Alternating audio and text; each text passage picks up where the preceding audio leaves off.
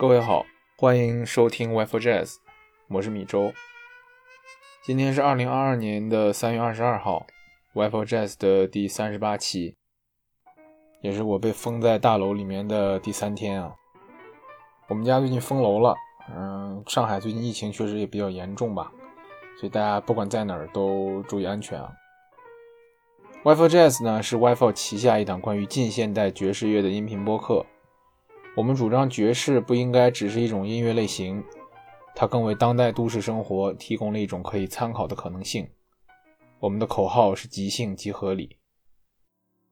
我们建议您使用喜马拉雅、网易云音乐、小宇宙 APP 和 Apple Podcast 收听我们的节目，因为这是第一时间收听到 Wi-Fi Jazz 的唯一方法。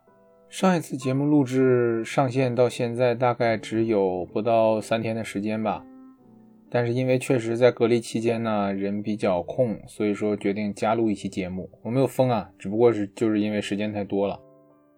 Wi-Fi Jazz 呢最近开通了微信听友群，我我会对前五十位进群的朋友一次性收取九十九元的入群费，作为本节目的支持。你没有听错，现在这个群呢，呃，公告发出去三天了。还没有集齐五十位朋友。根据本群的运营情况呢，对于五十位以后申请加入的朋友，入群费可能会有相应的提升。想要进群的朋友可以添加微信号 y 四 j z x z s，也就是大写的英文字母 y，数字四，英文字母 j z x z s，全部大写。在确认群规及转账成功之后呢？我会将你拉入本节目的微信群，详细的进群方法可以参考节目下面的 show notes。今天想要跟大家聊的这位音乐家，我非常的喜欢，他叫做 Toots Thielemans，是一位爵士口琴演奏家。他接触音乐非常早，大概三岁的时候就已经开始呃学习手风琴。当然了，那么小的年纪，对吧？他肯定不会学那种正常的手风琴。他学的手风琴是他爸给他自制的。在他十几岁的时候呢，他又自学了口琴这种乐器。一九四零年左右，在二战时的比利时是德据时期，德国人侵占的时期。Toots 在那个时候接触了爵士乐，并且对爵士乐呢产生了非常大的兴趣。他也为了爵士乐自己学了吉他。其实我之所以喜欢 Toots 呢，是因为他的故事整个就是一个票友逆袭的故事。他在战后的巴黎与 Dizzy Gillespie、Charlie Parker 这些 Bebop 的先锋有机会一起 Jam，在跟他们 Jam 的过程当中呢，他听到了更多的乐曲类型，开始广泛的听曲，然后又刻苦的练习。他那个时候呢，用的还是口琴这样一个乐器，因为他毕竟从小就学过嘛。但是因为当时在许多人的眼里啊，口琴其实并不是一个正经的，呃，一个乐器，尤其是让他来演奏爵士乐这种，在当时人们看来还是比较高级的一种曲风，大家更多的会觉得说口琴不过就是个玩具而已嘛，对吧？可能你在流行啊，在民谣里面你可以用一用。但是你在爵士里面，它它其实是有很大的限制的，这是人们一个固有的思想。所以 Toots 也后面接受采访的时候也跟大家讲过，说在他早年啊，他用口琴去他他去参加这种爵士的这些即兴的这些 jam 的时候，他就去了嘛。然后问他说：“你乐器是什么？”他从兜里掏出个口琴，人家就就这，很多人就劝他说：“你要如果说想要在爵士乐这个领域有所发展的话。”你还是把那玩意儿丢掉吧，你换一个乐器。所以说他才去学习了呃吉他。在他出道的时候，在真正演奏爵士乐作为爵士乐家出道的时候，他其实是以吉他作为他的主要乐器的。他的运气非常好，因为他在跟 Dizzy Gillespie 啊、Charlie Parker 这些人 jam 之后呢，不久他就去了纽约。在纽约的时候，他也就是那些比较小的场地去有一些 jam session，也没有什么真正的演出场合。但是他就有一天呢，在一个小的 club 里面演出的时候，被 Benny Goodman 的一个经纪人发现了。Benny Goodman 是谁？他是当时拥有着世界上数一数二爵士大乐队的一个乐队的 leader。这就相当于怎么说呢？就是我举个例子啊，就比如说像我这种非常不入流的脱口秀演员，然后有一天突然某一天在某个小城市，跟周奇墨碰见了，跟他一起在一个 open 麦上面演出。演完出之后呢，回到上海，突然之间被 Dave Chappelle 这种类型的喜剧演员所邀请，就是基本上就是这么一个状态，就是非常难得、非常不可思议，但是又非常呃让人羡慕的这样一个境遇。所以当时 Toots t h e l m a n s 并没有任何的犹豫，他就直接去了，就去跟 Benny Goodman 开始作为 Benny Goodman 的吉他手开始为他演出。在 Toots 刚刚加入 Benny Goodman 的乐队的之后，Benny 就带着他一起去欧洲巡演。当时巡演一圈下来之后，Benny 都惊掉了，他他不相信这是 Toots t h e l m a n s 的第一次商演，但确实就是在这之前，Toots 没有任何的在大舞台上演的机会，但是跟着 Benny Goodman 这样一个世界上数一数二的大乐队。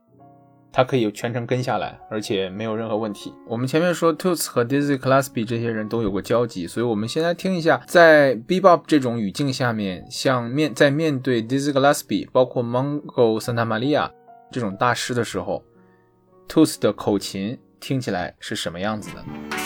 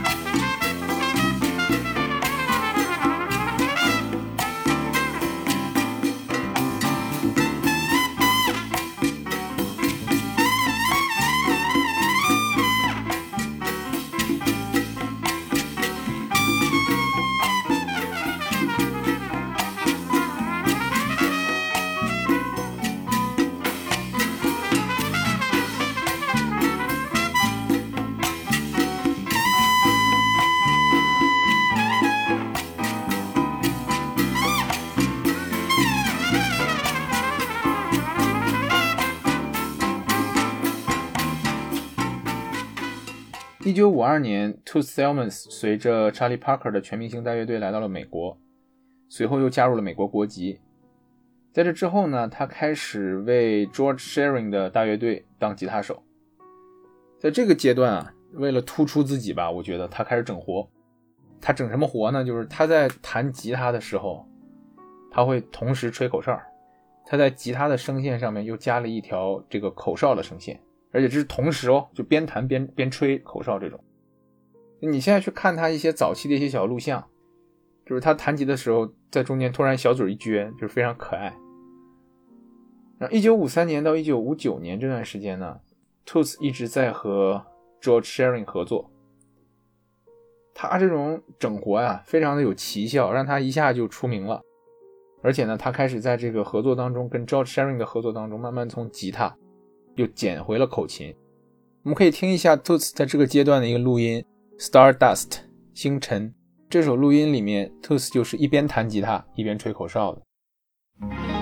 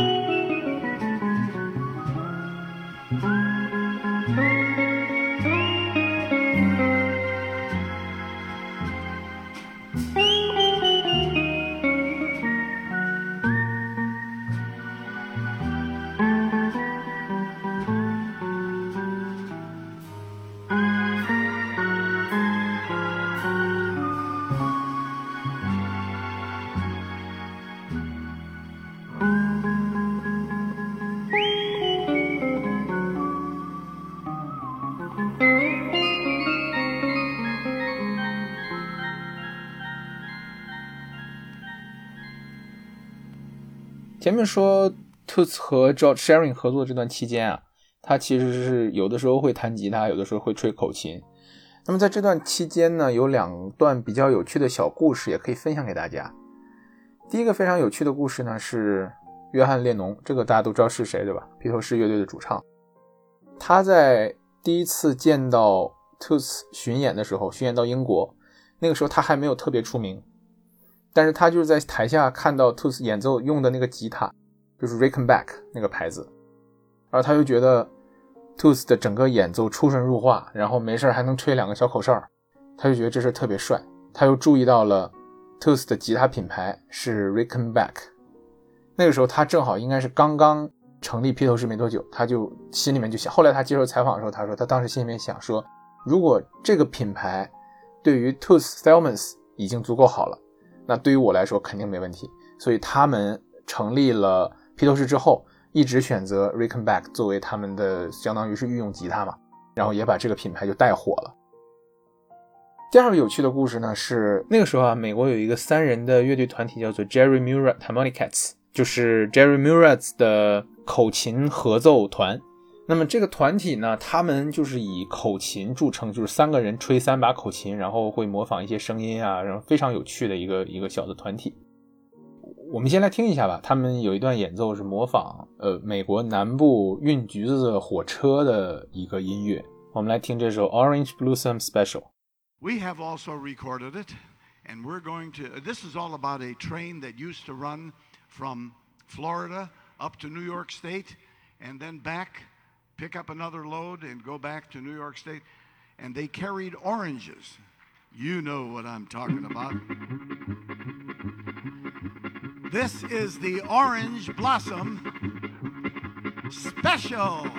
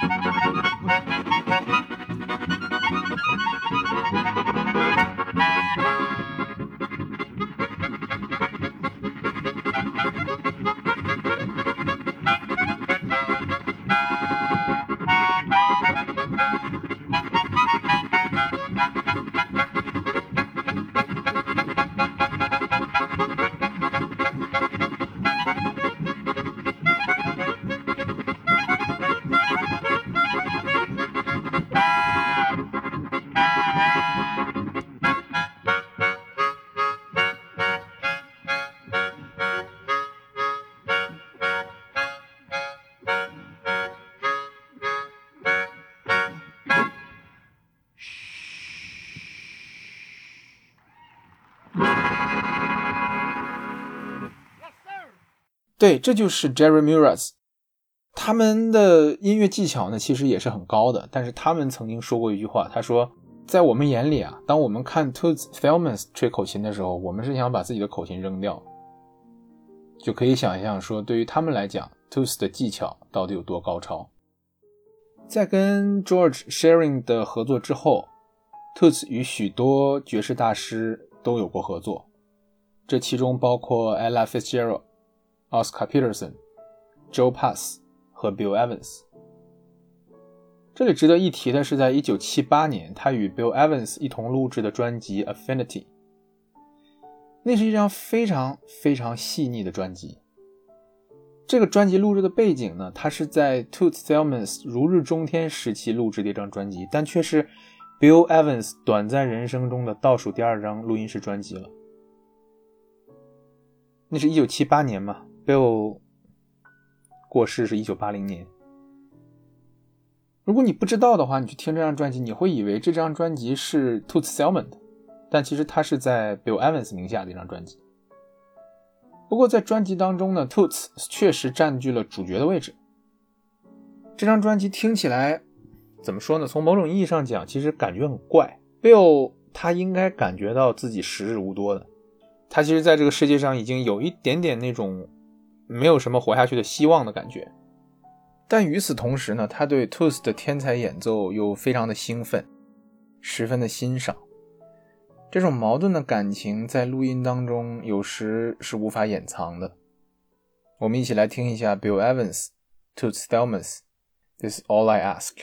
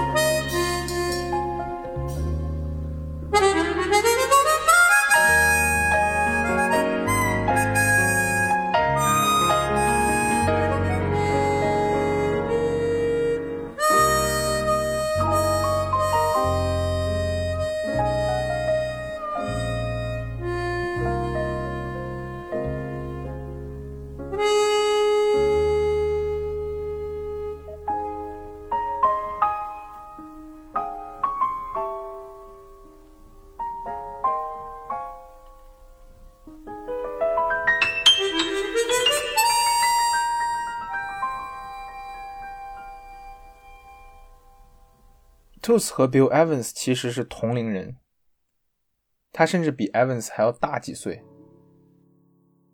然而与 Toots 九十四岁高龄相比啊，Bill Evans 英年早逝显得过于可惜了。Tooth Thelmans 在作曲上最大的成就就是那首 Blue Set。这首曲子于1962年由 Toots 首次录制后，变成了爵士的标准曲。前前后后大概有一百多位爵士大师都演奏过这首曲子。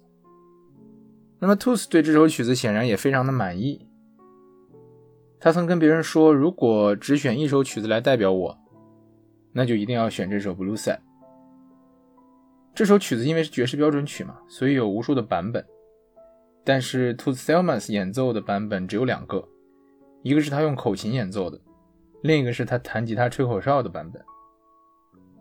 我觉得他弹吉他吹口哨这个版本更有趣，分享给大家。